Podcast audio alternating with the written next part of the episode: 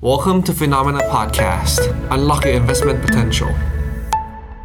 สวัสดีครับสวัสดีครับต้อนรับคุณผู้ชมนะครับเข้าสู่รายการข่าวเช้า Morning Brief ครับสรุปข่าวสำคัญเพื่อไม่ให้คุณพลาดทุกโอกาสการลงทุนนะครับวันพฤหัสบดีที่ยี่สิบเจ็ดกรกฎาคมครับวันนี้มาเจอกับผมปั๊บจิรติขันติพโลและพี่พีทณัฐนันท์บางสมบูรณ์ Portfolio Specialist ของ Phenomena นะครับสวัสดีครับพี่พีทครับสวัสดีครับปั๊บผมครับวันนี้เดี๋ยวเรามาวิเคราะห์กันนะครับกับผลการประชุมของเฟดเมื่อคืนนี้ซึ่งก็เป็นไปตามคาดนะครับเฟดมีมติขึ้นอัตราดอกเบี้ยนโยบายยี่สิบห้า basis point ครับทำให้อัตราดอกเบี้ยของสหรัฐปัจจุบันขยับขึ้นมาอยู่ที่ ห้าจุดสองห้า ถึง ห้าจุดห้าเปอร์เซ็นต์ แล้วนะครับก็เอ่อเป็นการปรับขึ้นนโยบายตามที่ตลาดคาดการไว้เลยนะฮะแล้วก็ส่งผลนะครับต่อตลาดโลกการเงินในช่วงนี้ด้วยเมื่อสักครู่นี้ผมพูดตัวเลขผิดไปนะครับเป็น ห้าจุดห้า ถึง ห้าจุดเจ็ดห้าเปอร์เซ็นต์ แล้วนะครับเป็นอัตราดอกเบี้ยนโยบายที่สูงที่สุดในรอบยี่สิบสองปีนะครับแล้วเดี๋ยววันนี้เนี่ยเราจะมาวิเคราะห์กันต่อด้วยครับถึงการประกาศผลประกอบการของบริษัทจดทะเบียนไม่ว่าเป็นหุ้นของ Meta นะครับที่เมื่อคืนนี้ผลประกอบการออกมาสดใสน่าประทับใจทีเดียวหลังเปิดตลาดเอ่อซื้อขายกันเนี่ยหุ้น Meta ก็ค่อยๆปรับตัวเอ่อบวกขึ้นมาเรื่อยๆนะครับจนกระทั่งประกาศงบปิดตลาดไปแล้ว After Hour บวกขึ้นมาได้ประมาณถึง เจ็ดเปอร์เซ็นต์ เลยทีเดียวครับพี่พีทครับครับผมก็ต้องบอกว่าอ่าเมื่อคืนวันนี้นะครับเมื่อคืนที่ผ่านมานะครับในส่วนของตัวตลาดหุ้นสหรัฐเองก็เรียกได้ว่าเคลื่อนไหวอยู่ในกรอบแคบครับรอผลในเรื่องของตัวการประชุมเฟดฮะแล้วพอเกิดผลการประชุมเกิดขึ้นจริงครับสิ่งที่เกิดขึ้นก็คือมีการเคลื่อนไหวอ่าเรียกได้ว่าเป็นความผันผวนระยะสั้นฮะในช่วงของตัวก่อนที่คุณจุลพเวลจะออกมาตอบคำถามกับในช่วงของตัวการตอบคำถามเดี๋ยวเราไปดูกราฟกันครับผมเชิญคุณปั๊บเลยครับครับงั้นเดี๋ยวเรามาเริ่มต้นกันนะครับกับตัวเลขตลาดหุ้นในค่ำคืนที่ผ่านมากันก่อนครับเมื่อคืนนี้นะครับดัชนีดาวโจนส์บวกขึ้นมา ศูนย์จุดสองสามเปอร์เซ็นต์ มาอยู่ที่ระดับ สามหมื่นห้าพันห้าร้อยยี่สิบ จุดนะครั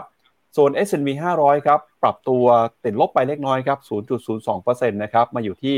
สี่พันห้าร้อยหกสิบหก จุดดัชนี Nasdaq นะครับติดลบไป ศูนย์จุดหนึ่งสองเปอร์เซ็นต์ มาเคลื่อนไหวอยู่ที่ระดับ หนึ่งหมื่นสี่พันหนึ่งร้อยยี่สิบเจ็ด จุดถ้าดูจากดัชนีสำคัญเนี่ยเราจะเห็นว่าดาวโจนส์นะครับก็ปรับตัวบวกขึ้นมาติดต่อกันหลายวันทำการแล้วนะครับดาวโจนส์บวกขึ้นมาได้เป็นการปรับตัวติดต่อกันยาวนานที่สุดนะครับย้อนหลังกลับไปในปีหนึ่งพันเก้าร้อยแปดสิบในช่วงนั้นเลยทีเดียวนะครับจะมีหุ้นตัวไหนหุ้นประเภทไหนหุ้นกลุ่มไหนที่ปรับตัวขึ้นมาในช่วงนี้บ้างเดี๋ยวเราจะมาวิเคราะห์กันอีกครั้งหนึ่งนะครับส่วนหุ้นขนาดกลางขนาดเล็กนะครับ Russell Small Cap สองพัน บวกขึ้นมา ศูนย์จุดหกเปอร์เซ็นต์ แล้วก็ วี เอ็น-Index นะครับติดลบไปสี่จุดแปดสามเปอร์เซ็นต์ ตอนนี้ วี เอ็น-Index เดินหน้าปรับตัวลงมาอย่างต่อเนื่องล่าสุดมาอยู่ที่ระดับ สิบสามจุดหนึ่งเก้า จุดนะครับปัจจัยสำคัญช่วงนี้มีอยู่ สองถึงสาม เรื่องด้วยกันนะครับเรื่องที่หนึ่งก็คือการประกาศผลการประชุมของเฟดที่เมื่อวานนี้เราทราบผลการไปแล้วนะครับเรื่องที่สองครับคือการประชุมธนาคารกลางอื่นๆในเอ่อยุโรปนะครับแล้วก็ในญี่ปุ่นด้วยครับแล้วก็เรื่องที่สามก็คือเรื่องของการประกาศผลประกอบการของบริษัทจดทะเบียนเมื่อวานนี้นะครับมี Meta Coca-Cola Boeing เอ ที แอนด์ ทีพรุ่งนี้นะครับจะมีหุ้นของ McDonald's Mastercard แล้วก็สุกเป็นหุ้นในกลุ่มพลังงานนะครับ Exxon Mobil แล้วก็ Chevron ครับพี่พีทครับผมเรียกได้ว่าช่วงนี้ฮะปัจจัยที่จะเข้ามาสนับสนุนแล้วก็สร้างแรงกดดันตลาดนะฮะมีทั้งในเชิงของตัวแมคโครเนาะซึ่งสัปดาห์นี้ที่เราทราบกันครับจะเป็นสัปดาห์ของอ่าการประชุมธนาคารหลักอ่าธนาคารกลางหลักของทั่วโลกเนี่ยถึงถึงสามธนาคารทีเดียวนะครับไม่ว่าจะเป็น Fed บี โอ เจ แล้วก็ อี ซี บี นะครับรวมไปถึงการประกาศผลประกอบการครับที่ต้องบอกว่าโดยรวมแล้วเนี่ยในส่วนของตัวกลุ่มที่เกี่ยวข้องกับซิลิคอนณตอนเนี้ยฮะจะค่อนข้างประกาศออกมาดีกว่าคาดพอสมควรนะครับเพราะฉะนั้นตรงนี้น่าจะเป็นอีกเหตุผลนึงครับที่หนุนให้ดาวโจนส์สามารถปรับตัวบวกขึ้นได้ส่วนในส่วนของตัวอีกสองดัชนีที่เหลือก็คือ เอส แอนด์ พี แล้วก็ Nasdaq เมื่อคืนนี้ครับครับอ่าเดี๋ยวเรามาดูต่อนะครับกับความเคลื่อนไหวของเอ่อตลาดหุ้นของยุโรปกันบ้างครับเมื่อวานนี้นะครับดัชนีตลาดหุ้นยุโรปนะครับ ดัค ของเยอรมนีครับติดลบไป ศูนย์จุดสี่เก้าเปอร์เซ็นต์ นะครับ ฟุตซี่ หนึ่งร้อยอังกฤษครับติดลบไป ศูนย์จุดหนึ่งเก้าเปอร์เซ็นต์ ซี เอ ซี สี่สิบฝรั่งเศสย่อลงไป หนึ่งจุดสามห้าเปอร์เซ็นต์ แล้วก็ Euro Stoxx ห้าสิบนะครับติดลบไป หนึ่งจุดศูนย์สี่เปอร์เซ็นต์ ส่วนดัชนี Euro Stoxx หกร้อยนะครับเมื่อวานนี้ก็เห็นความเคลื่อนไหวนะครับโดยดัชนีปรับตัวติดลบไป ศูนย์จุดหกเปอร์เซ็นต์ ครับแรงกดดันเนี่ยก็มาจากการประกาศผลประกอบการนะครับมีหุ้นหลายตัวอย่างหุ้นของ แอล วี เอ็ม เอช เองเมื่อวานนี้ปรับตัวลงมามากกว่า ห้าเปอร์เซ็นต์ เลยทีเดียวตลาดก็กังวลนะครับกับยอดขายที่ชะลอตัวลงไปในสหรัฐอเมริกานะครับเดี๋ยวผมพาคุณผู้ชมไปดูเอ่อภาพของดัชนีตลาดหุ้นยุโรปกันหน่อยฮะก็ภาพที่เห็นบนหน้าจอนะครับเป็นภาพของ Euro Stoxx ห้าสิบครับจะเห็นว่าเมื่อวานนี้เนี่ย แอล วี เอ็ม เอช ครับติดลบไป ห้าเปอร์เซ็นต์ หุ้นของเอ่อเอ่อ ไอ เอ็ม เอส ครับติดลบไป สองจุดสามเปอร์เซ็นต์ แล้วก็มีหุ้นหลายตัวนะครับเมื่อวานนี้ยุโรปส่วนใหญ่ก็ปรับตัวลงมาอยู่ในแดนลบครับครับผมเรียกได้ว่าในส่วนของตัวหุ้นฝั่งยุโรปเนี่ยฮะอยู่ในจุดที่ถือว่าค่อนข้างอ่าตรงกันข้ามกับในส่วนของตัวดาวโจนส์มากพอสมควรฮะก่อนหน้านี้ครับเราจะได้เห็นการปรับตัวขึ้นอย่างโดดเด่นครับในส่วนของตัวอ่าหุ้นขนาดใหญ่ของยุโรปนะครับก็คือเป็นในส่วนของตัว Stoxx ห้าสิบนะครับนำโดยในส่วนของตัวกลุ่มหุ้นที่เกี่ยวข้องกับสินค้าฟุ่มเฟือยนะครับอย่างที่น้องปั๊กพูดถึงเมื่อกี้เนาะแต่ปรากฏว่าผลประกอบการครับที่ประกาศออกมาเรียกได้ว่าไม่ได้ผิดคาดเป็นไปตามคาดเนาะแต่อาจจะเติบโตอ่าเรียกได้ว่าเป็นการ sell on fact ในลักษณะนั้นนะครับก็คือคาดไว้ละว่าน่าจะเติบโตประมาณนี้แล้ว guidance ที่ออกมาอาจจะไม่ได้ดูดีสักเท่าไหร่ครับก็เลยทำให้เกิดภาพที่เมื่อวานนี้ครับในส่วนของตัว Euro Stoxx ห้าสิบปรับตัวลงถึงประมาณสัก หนึ่งเปอร์เซ็นต์ เลยทีเดียวในขณะที่ Stoxx หกร้อยครับปรับตัวลงประมาณ ศูนย์จุดห้าเปอร์เซ็นต์ นั่นเองนะครับเพราะว่าณตรงนี้เองก็คือเป็นเรื่องของการที่แรงเทขายเนี่ยเกิดขึ้นจากหุ้นตัวใหญ่เป็นหลักนะครับซึ่งณตรงนี้ครับทำให้ในส่วนของตัวอ่า Stoxx ห้าสิบครับถือว่าเสียทรงพอสมควรเนาะเพราะว่าถ้าเราดู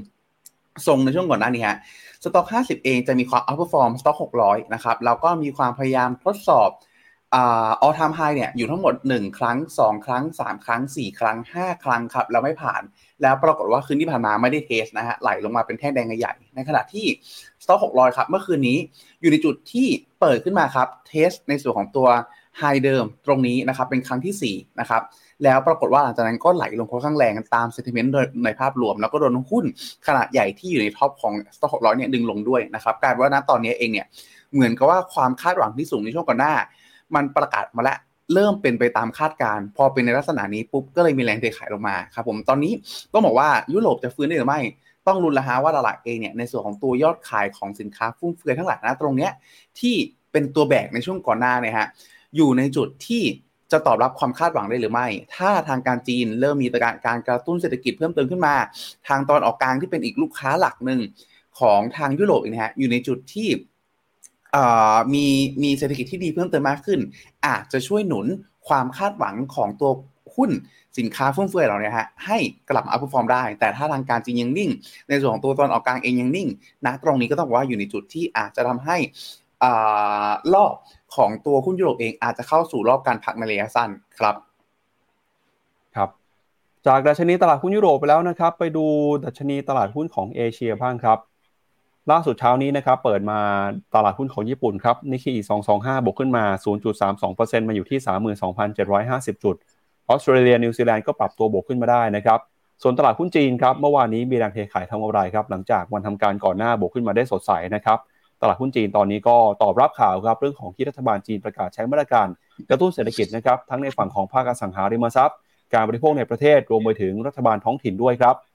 หางเซ็งฮ่องกงนะครับเมื่อวานนี้ติดลบไป ศูนย์จุดสามห้าเปอร์เซ็นต์ แต่ที่น่าสนใจคือพอธนาคารกลางประกาศเอ่อกับปรับขึ้นอัตราดอกเบี้ยเนี่ยนะครับเมื่อคืนนี้เฟดขึ้นดอกเบี้ยทำให้เมื่อเช้านี้ครับธนาคารกลางของฮ่องกง เอช เค เอ็ม เอ นะครับประกาศขึ้นอัตราดอกเบี้ยนโยบายตามครับขึ้นอีก ศูนย์จุดสองห้าเปอร์เซ็นต์ สู่ระดับ ห้าจุดเจ็ดห้าเปอร์เซ็นต์ แล้วนะครับหลังจากที่เมื่อคืนนี้ครับธนาคารกลางสหรัฐหรือเฟดครับมีมติขึ้นดอกเบี้ยยี่สิบห้า basis point มาเป็นระดับ ห้าจุดสองห้า ถึง ห้าจุดห้าเปอร์เซ็นต์ เมื่อคืนนี้นะครับซึ่งถือว่าเป็นอัตราดอกเบี้ยที่สูงที่สุดในรอบยี่สิบสองปีแล้วก็เป็นไปตามที่ตลาดคาดการเอาไว้นอกจากนี้เองก็มีการส่งสัญญาณจะขึ้นดอกเบี้ยหนึ่งครั้งในปีนี้นะครับในช่วงของเดือนกันยายนด้วยครับเดี๋ยวไต้หวันนะครับอ่าขออนุญาตครับขออนุญาตแก้ไขปรับนิดหนึ่งครับธนาคารกลางฮ่องกงปรับขึ้นเป็นระดับ ห้าจุดเจ็ดห้า ครับผมในขณะที่เฟดครับปรับขึ้นเป็น ห้าจุดสองห้า ถึง ห้าจุดห้า ครับครับขณะที่ไต้หวันนะครับไต้หวันก็หยุดทำการไปตั้งแต่ช่วงของวันที่ยี่สิบห้านะครับแล้วก็หุ้นไทยครับเมื่อวานนี้ดัชนีติดลบไป หนึ่งจุดเจ็ดหนึ่ง จุดนะครับติดลบไป ศูนย์จุดหนึ่งหนึ่งเปอร์เซ็นต์ มาอยู่ที่ระดับ หนึ่งพันห้าร้อยยี่สิบสี่ จุดนะครับเมื่อวานนี้ก็มีข่าวการเมืองสำคัญหลายเรื่องเลยนะครับรวมไปถึงข่าวที่คุณทักษิณนะครับประกาศจะกลับมาประเทศไทยวันที่สิบสิงหาคมด้วยนะครับส่วนคอสปีเกาหลีใต้ครับเปิดมาแล้ววันนี้บวกขึ้นมาสิบหกจุดนะครับมาอยู่ที่ สองพันหกร้อย กับอีกแปดจุดแล้วก็ Nifty ห้าสิบ อินเดียครับบวกขึ้นมา ศูนย์จุดห้าเปอร์เซ็นต์ ส่วน วี เอ็น สามสิบ ของเวียดนามบวกขึ้นมา ศูนย์จุดสามเปอร์เซ็นต์ ครับครับผมในส่วนของตัวท่าทีตอนนี้ขออนุญาตเปิดที่ตัวกราฟก่อนละกันนะครับก็คืออ่า Nikkei สองสองห้านะครับถ้าดูในกราฟ วี ก็จะเห็นได้ว่ามีการเข้ารอบสู่รอบการพัฒนาเป็นที่เรียบร้อยนะครับสอดคล้องกันในส่วนของตัวกราฟ Day นะครับที่ปัจจุบันเองเนี่ยมีการปรับตัวย่อลงมาครับลงมาทดสอบในส่วนของตัวเส้น Moving Average ห้าสิบ วันนะครับแล้วก็ มีความพยายามขึ้นมาเทสครับตัวเส้นค่าเฉลี่ยยี่สิบวันนะครับซึ่งเป็นเส้นแนวโน้มระยะสั้นอยู่ที่ทั้งหมดประมาณสักห้าวันรวดอ่าห้าวันท้วนด้วยกันนะครับวันนี้ครับก็ต้องบอกว่าเป็นการเปิดขึ้นมาเทสอีกครั้งนึงแต่ไม่สามารถทะลุขึ้นมาได้นะครับก็มีมีแรงย่อเล็กน้อยส่วนนึงเองน่าจะเป็นการที่ตอบรับต่อในส่วนของตัวข่าวเฟดด้วยที่ว่าโอเคในเรื่องของทางเฟดเองเนี่ยมีท่าทีที่อยู่ในจุดที่ถือว่าเป็นไปตามคาดการณ์ของตลาดนะครับเพราะฉะนั้นเองเนี่ยหลายๆครั้งก็เกิดขึ้นจากการที่เป็นการ sell on fact ในส่วนของตัวข่าวตลาดต่างๆนะครับคราวนี้ไปดูในส่วนของตัวฝั่งฝั่งหางเสียงฮ่องกงกันบ้างนะครับตอนนี้ไม่ได้ใช้กราฟแต่อย่างใดนะครับก็คือในส่วนของตัวธนาคารกลางฮ่องกงนะตรงนี้นะครับที่เขามีการปรับขึ้นอัตราดอกเบี้ย ศูนย์จุดสองห้าเปอร์เซ็นต์ นะครับตามทิศทางของธนาคารกลางของสหรัฐก็คือเฟดนะฮะเป็นเพราะว่าหลักเองแล้วในส่วนของตัวธนาคารกลางฮ่องกงครับมันอ่าเขาเป็นเรียกได้ว่าเป็นหับทางการเงินของจีนสมัยก่อนเนาะซึ่งณตรงนี้ครับสิ่งที่เกิดขึ้นก็คือเขาเลยมีนโยบายการเงินครับในลักษณะที่ผ่อนคลายมากกว่าปล่อยให้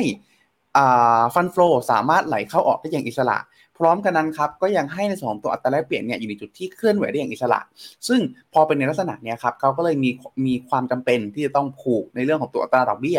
ไว้กับในส่วนของตัวอัตราแลกเปลี่ยนของฝั่งสหรัฐเพราะผมอัตราดอกเบี้ยของฝั่งสหรัฐนะครับเพื่อที่ว่าจะได้เป็นการรักษาสมดุลเอาไว้เพราะฉะนั้นการปรับขึ้นอัตราดอกเบี้ยของธนาคารฮ่องกงในครั้งนี้ก็เป็นการปรับขึ้นเพื่อรักษาเสถียรภาพของอัตราแลกเปลี่ยนแล้วก็ฟันโฟลเนาะแต่ไม่ได้เกี่ยวเรื่องในส่วนของตัวอัตราเงินเฟ้อแต่อย่างใดครับผมครับก็จากตลาดหุ้นเอเชียไปแล้วนะครับพาคุณผู้ชมไปดูต่อครับที่ราคาสินค้าโภคภัณฑ์กันหน่อยครับราคาทองคำราคาน้ำมันนะครับล่าสุดเมื่อคืนนี้ราคาทองคำครับปรับตัวขึ้นมานะครับหลังจากที่ค่าเงินดอลลาร์แล้วก็ผลตอบแทนพันธบัตรรัฐบาลสหรัฐอายุสิบปีเนี่ยปรับตัวลดลงไปนะครับก็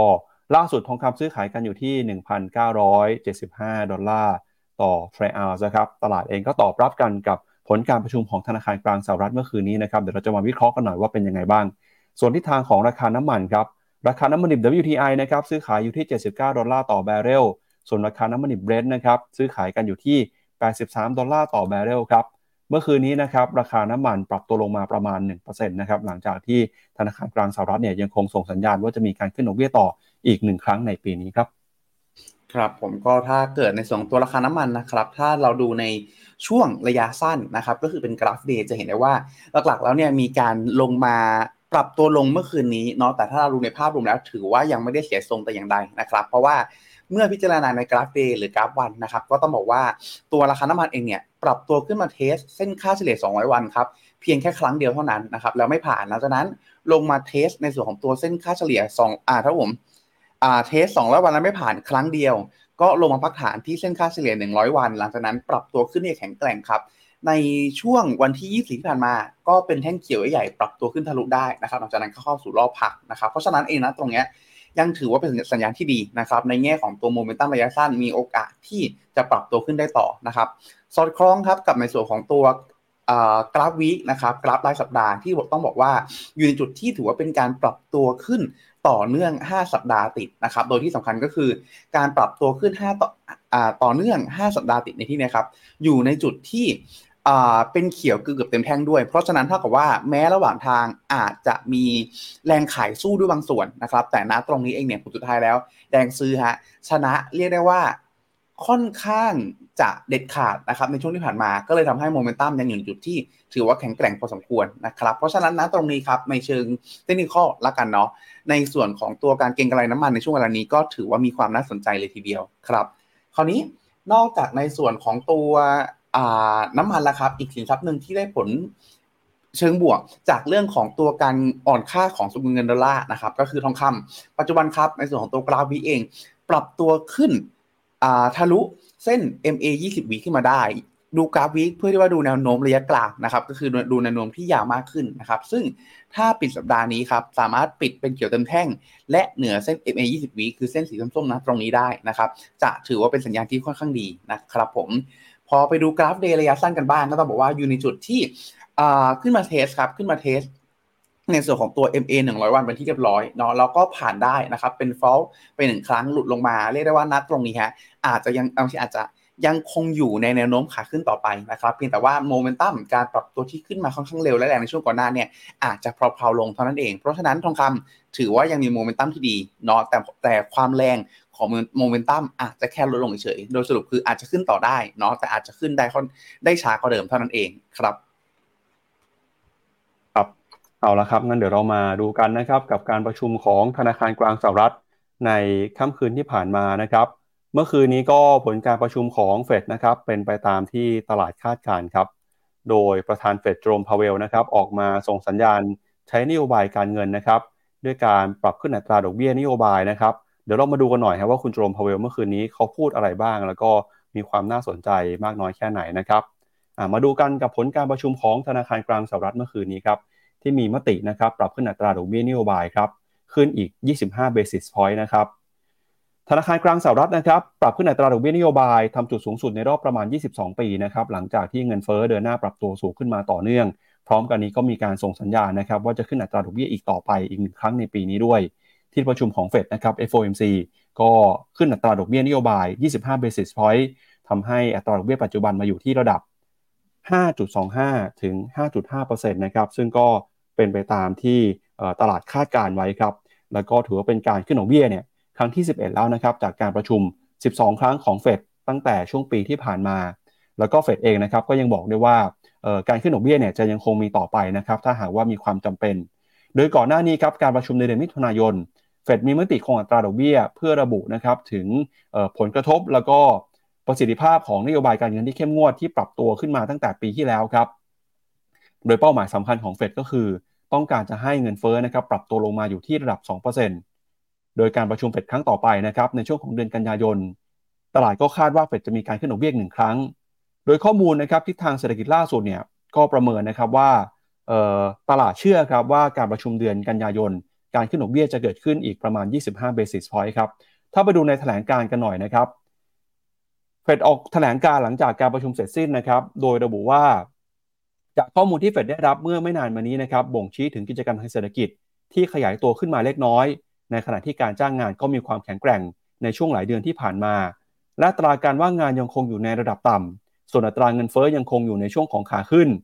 ระบบธนาคารมีความแข็งแกร่งและมีความยืดหยุ่นโดยภาวะตึงตัวด้านสินเชื่อที่ภาคธุรกิจและภาคครัวเรือนเผชิญอยู่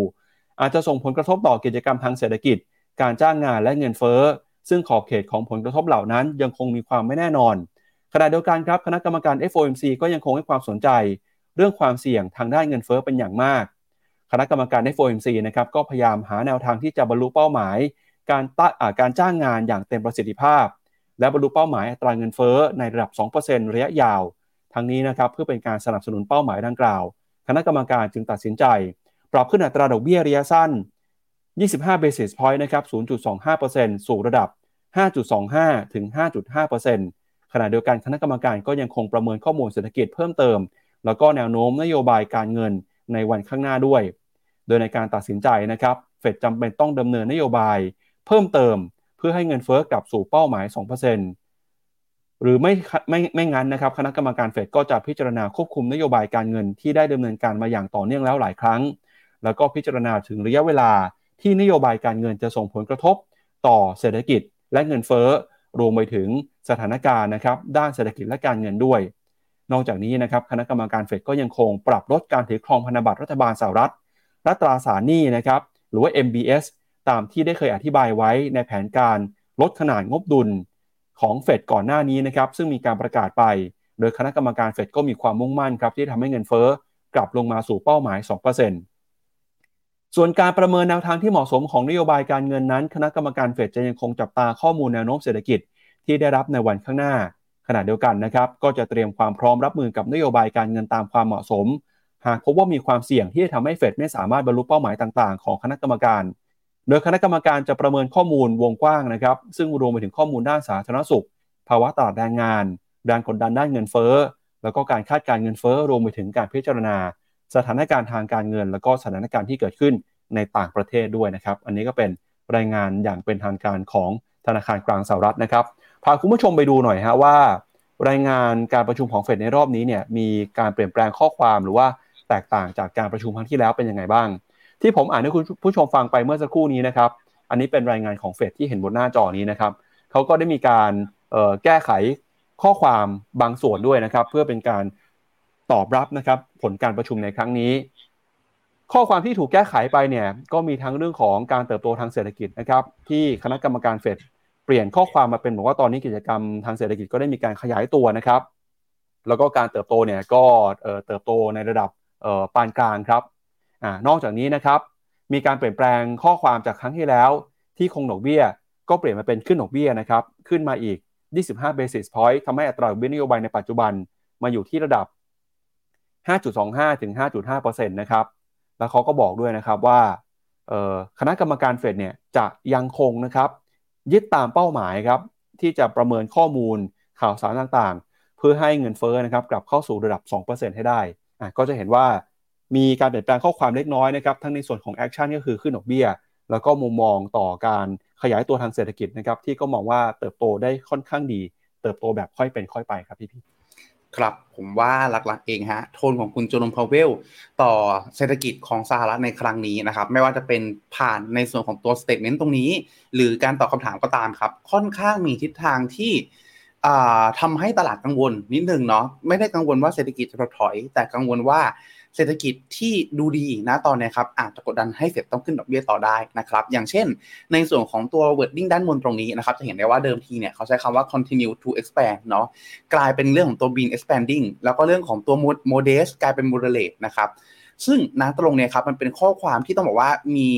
มีโทนที่ดีเพิ่มเติมมากขึ้นเมื่อเทียบกับในส่วนของตัวการแถลงการก่อนหน้านะครับรวมไปถึงการที่คุณเจริญพาวเวลเองเขาได้มีการ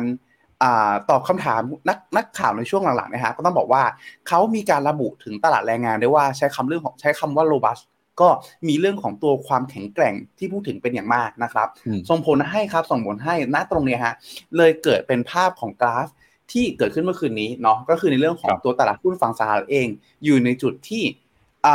ปรับตัวบวกขึ้นได้ในช่วงแรกครับตรงนี้น่าจะเป็นช่วงเวลาที่เฟดเองเนี่ยออกมาประกาศผลว่าโอเคเขาประชุมกันที่เป็นที่เรียบร้อยและขึ้นดอกเบี้ยอีก ศูนย์จุดสองห้า แต่พอผ่านการแถลงการโดยการอ่านสคริปต์ไปเป็นที่เรียบร้อยเริ่มเข้าสู่ช่วงของตัวการตอบคำถามฮะก็แสดงโทนที่เป็นบวกต่อเศรษฐกิจเพิ่มเติมมากขึ้นนะครับรวมไปถึงแน่นอนฮะโทนยังคงเดิมก็คือเรื่องของตัว data dependent ที่บอกว่าถ้าในกรณีที่เงินเฟ้ออ่าถ้าผมถ้าเศรษฐกิจยังดีต่อเนื่องจะมีอ่ามีความเป็นไปได้ที่จะขึ้นอัตราดอกเบี้ยต่อไปนะครับก็เลยส่งผลให้ในส่วนของตัวสิบห้าอ่าครึ่งชั่วโมงต่อมาตัวตลาดหุ้นสหรัฐเองก็ปรับตัวลงทั้งสามดัชนีเลยทั้ง เอส แอนด์ พี ดาวโจนส์แล้วก็ Nasdaq นะครับณตรงนี้ก็เชื่อว่าน่าจะเป็นเรื่องของตัวการตอบคำถามของคุณเจริญพาวเวลพอสมควรเลยทีเดียวนะครับครับงั้นเดี๋ยวเรามาฟังหน่อยฮะว่าเขาตอบคำถามอะไรบ้างมีสื่อมวลชนถามเรื่องอะไรบ้างนะครับจริงๆเนี่ยในแถลงการของ Fed อย่างเป็นทางการก็ไม่ได้ระบุชัดเจนนะครับว่า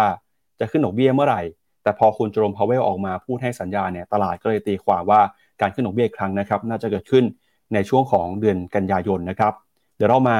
ฟังหน่อยฮะมาดูหน่อยนะครับว่าคุณโจมพาวเวลเขาพูดยังไงบ้างนะครับก็ในการตอบคำถามสื่อมวลชนนะครับเขาก็ส่งสัญญาณครับบอกว่าการตัดสินใจเรื่องของนโยบายการเงินเนี่ยนะครับจะตัดสินจากข้อมูลที่เกิดขึ้นนะครับรวมไปถึงสถานการณ์เศรษฐกิจด้วยแล้วก็ระหว่างแถลงข่าวเนี่ยคุณโจมพาวเวลนะครับไม่ได้ปฏิเสธถึงความเป็นไปได้ที่จะมีการปรับขึ้นอัตราดอกเบี้ยอีกหากจำเป็นโดยพูดอย่างชัดเจนเลยนะครับว่ามีความเป็นไปได้ครับว่าเราอาจจะปรับขึ้นอัตราดอกเบี้ยอีกทีในการประชุมของเดือนกันยายนนี้ถ้าหากว่าข้อมูลเศรษฐกิจในช่วงเวลาดังกล่าวสนับสนุนนะครับขณะเดียวกันเนี่ยก็มีความเป็นไปได้ครับที่เราอาจจะเลือกคงอัตราดอกเบี้ยในการประชุมเดือนกันยายนเช่นกันหากข้อมูลในช่วงนั้นสอดคล้องกับนโยบายของเรานะครับนอกจากนี้นะครับประธานเฟดก็ยังได้พูดถึงกระแสคาดการณ์ในตลาดครับว่า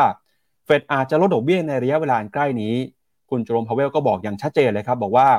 เราจะปรับลดอัตราดอกเบี้ยก็ต่อเมื่อเห็นว่าสถานการณ์เอื้ออำนวยให้เกิดเหตุการณ์เช่นนั้นแต่คาดว่าการปรับลดอัตราดอกเบี้ยจะไม่เกิดขึ้นในปีนี้ครับนะก็ถือว่าเป็นการส่งสัญญาณที่ชัดเจนว่าปีนี้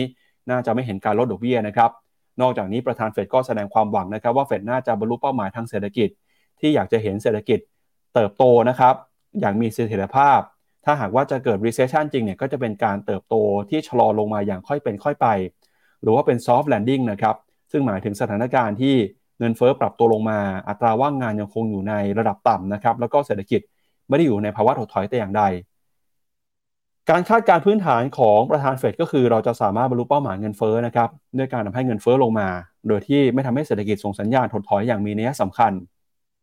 แล้วประธานเฟดก็เชื่อว่าน่าจะสามารถทำได้นะครับนอกจากนี้เองนะครับคุณโจมพาเวลก็บอกว่าเจ้าหน้าที่ของเฟดเนี่ยไม่ได้คาดการณ์นะครับว่าเศรษฐกิจสหรัฐจะเผชิญกับภาวะถดถอยซึ่งทำให้เฟดสามารถพุ่งเป้าไปที่การปรับลดเงินเฟ้อลงไปสู่เป้าหมายโดยไม่ทำให้สูญเสียการจ้างงานมากเกินไปขณะนี้นะครับเจ้าหน้าที่ของเฟดคาดการณ์ว่าเศรษฐกิจสหรัฐอาจจะเริ่มชะลอตัวลงในช่วงปลายปีนี้แต่เมื่อพิจารณาจากการฟื้นตัวเมื่อไม่นานมานี้ก็ทำให้คาดว่าเศรษฐกิจนะครับจะไม่เข้าสู่ recession ครับอันนี้ก็เป็นมุมมองนะครับเรื่องของเศรษฐกิจสหรัฐล่าสุดจากประธานธนาคารกลางสหรัฐครับก็อันนี้ฮะขออนุญาตเปิดโชว์ในส่วนของกราฟนิดหนึ่งนะครับก็ต้องบอกว่าในที่นี้ครับแมคโครบอนเนาะได้มีการเปรียบเทียบครับการไซเคิลการขึ้นอัตราดอกเบี้ยในช่วงที่ผ่านมานะครับนับตั้งแต่ช่วงประมาณสักปีหนึ่งพันเก้าร้อยเจ็ดสิบนะครับเอ่อเอ๊ะบนหน้าจอหายไปนะครับเหมือนไม่ขึ้นนะครับอ๋อน่าเดี๋ยวครับเหมือนหน้าจอพี่พีทไม่ขึ้นครับไม่เป็นไรครับเดี๋ยวโอเคครับผมเล่ามาก่อนก็ได้ครับอาเชิญขึ้นมาแล้วนะครับอ่าโอเคมาแล้วครับผมโอเคอ่าหลักๆครับต้องบอกนะตรงนี้ฮะเป็นการนับการขึ้นดอกเบี้ยนะตั้งแต่ช่วงปีหนึ่งพันเก้าร้อยเจ็ดสิบเอ็ดที่ผ่านมานะครับเขามีการแบ่งแยกสีออกมาให้ครับก็คือในส่วนของตัวโทนสีเขียวด้านล่างนะตรงนี้นะครับก็คือการที่ขึ้นอัตราดอกเบี้ยเสร็จเป็นที่เรียบร้อยแล้วไม่มีไม่เกิด recession หลังจากนั้นภายในช่วงสิบแปดเดือนนะครับจะเห็นได้ว่าถ้าเรานับในวิธีการลักษณะนี้นะครับต้องบอกว่าสิบเอ็ดครั้งครับที่เกิดขึ้นเป็นมาจากการขึ้นดอกเบี้ยนับตั้งแต่หนึ่งพันเก้าร้อยเจ็ดสิบเอ็ดฮะอยู่ในจุดที่ต้องบอกว่ามีปัจจุบันถ้าไม่นับรวมครั้งปัจจุบันครับสิบจากสิบครั้งห้าครั้งครับสามารถเป็นสีเขียวได้ก็คือสิบแปดเดือนหลังจากขึ้นดอกเบี้ยไม่ได้เป็น recession นะครับแต่ขณะเดียวกันการขึ้นดอกเบี้ยครับที่เป็นเส้นสีน้ำเงินน้ำเงินนะตรงนี้ก็คือภายในสิบแปดเดือนหลังจากนั้นเกิด recession ตามมานะครับครั้งนี้ครับครั้งนี้อยู่ในจุดที่เป็นเส้นสีเหลืองครั้งนี้ครับจะเห็นได้ว่าความเร็วแล้วก็แรงในครั้งนี้ถือว่าอยู่ในจุดที่ติดท็อปๆเลยทีเดียวนะครับเพราะฉะนั้นนะตรงนี้เองเนี่ยถ้าอิงจากสถิติก็ต้องบอกว่ายังคงอยู่ในจุดที่ถือว่าออกมาได้สองหน้าไม่ว่าจะเป็นในเรื่องของตัวอ่าจะเข้าสู่ recession หลังจากนั้นสิบแปดเดือนหรือเปล่าหรือจะไม่เกิดขึ้นก็ตามนะครับแต่ถ้าดูเทียบจากความเร็วแล้วก็แรงถือว่าเป็นการขึ้นที่เร็วแล้วก็แรงติดต้นๆนะครับเพราะฉะนั้นนะตอนนี้อยู่จุดที่ความเป็นไปได้ยังคงออกได้ทั้งสองหน้าเนาะแต่ปัจจุบันอย่างน้อยภาพเห็นชัดเจนแล้วครับก็คือในช่วงปลายปีนี้โอกาสที่จะเกิด recession ภายในสิ้นปีนี้น่าจะเกิดขึ้นค่อนข้างต่ำสอดคล้องกันแล้วครับทั้งในส่วนของทาง Phenomena เองเฟดเองแล้วก็หลายๆเจ้าเนาะโดยเฉพาะยิ่งการที่เฟดออกมายืนยันครับว่าสิ้นปีนี้ไม่น่าจะได้เห็นการลดอัตราดอกเบี้ยน่าจะเป็นการคอนเฟิร์มชั้นดีครับว่าอย่างน้อยเฟดมองไปแล้วว่าถึงสิ้นปีนี้ตัว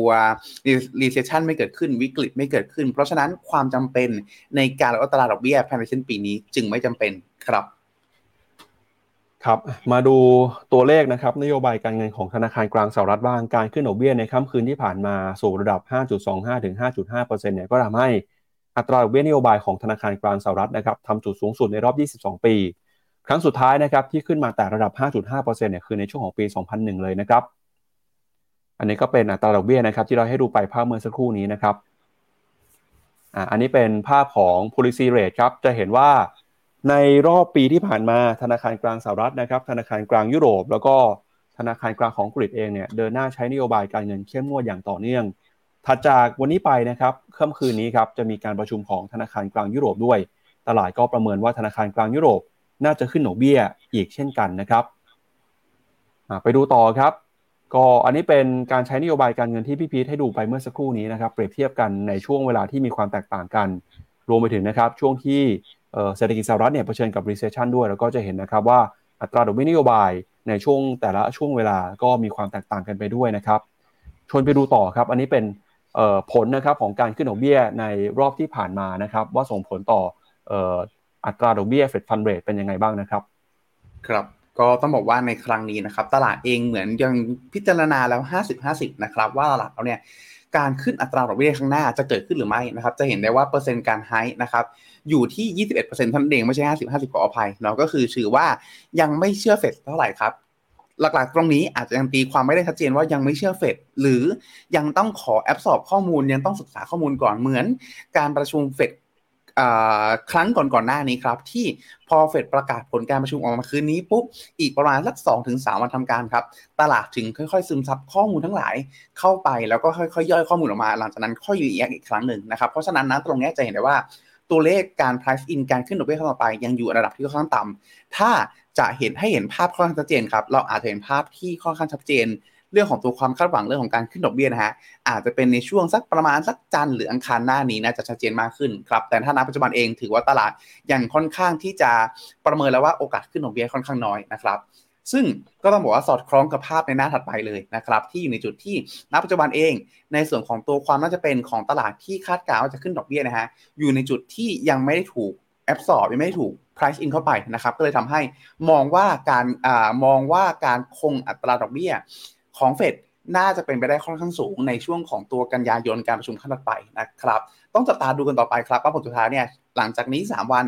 ตัวแนวโน้มความน่าจะเป็นณตรงนี้ณตรงเนี้ยจะเปลี่ยนแปลงไปมากน้อยแค่ไหนนะครับแต่หน้าต่อไปครับมีข่าวดีเล็กน้อยครับเพิ่มเติมก็คือ